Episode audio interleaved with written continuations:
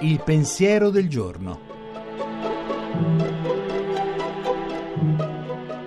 In studio Marinella Perroni, docente al Pontificio Ateneo Sant'Anselmo. Un tempo le madri piangevano quando i figli venivano richiamati per andare al fronte e potevano farlo vedere a tutti perché esisteva il teatro di guerra. La guerra era dichiarata, aveva i suoi luoghi, i suoi tempi e i suoi attori stabiliti.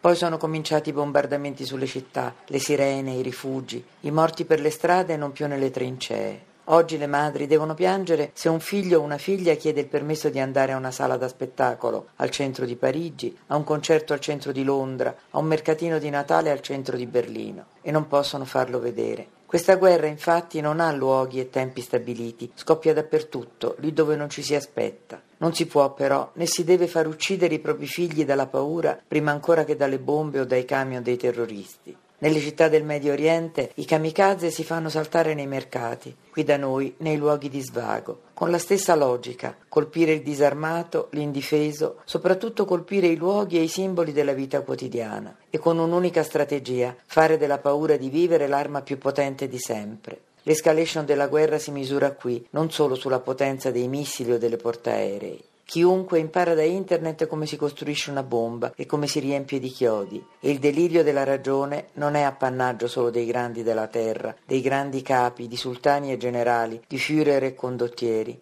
È delirio dell'uomo qualunque, dell'anonimo vicino della porta accanto.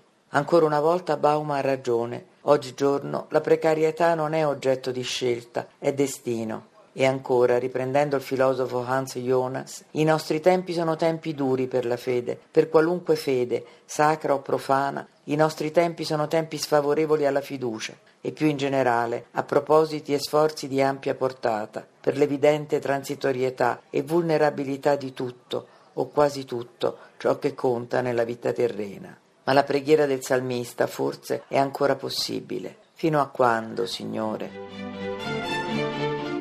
La trasmissione si può riascoltare e scaricare in podcast dal sito pensierodelgiorno.rai.it.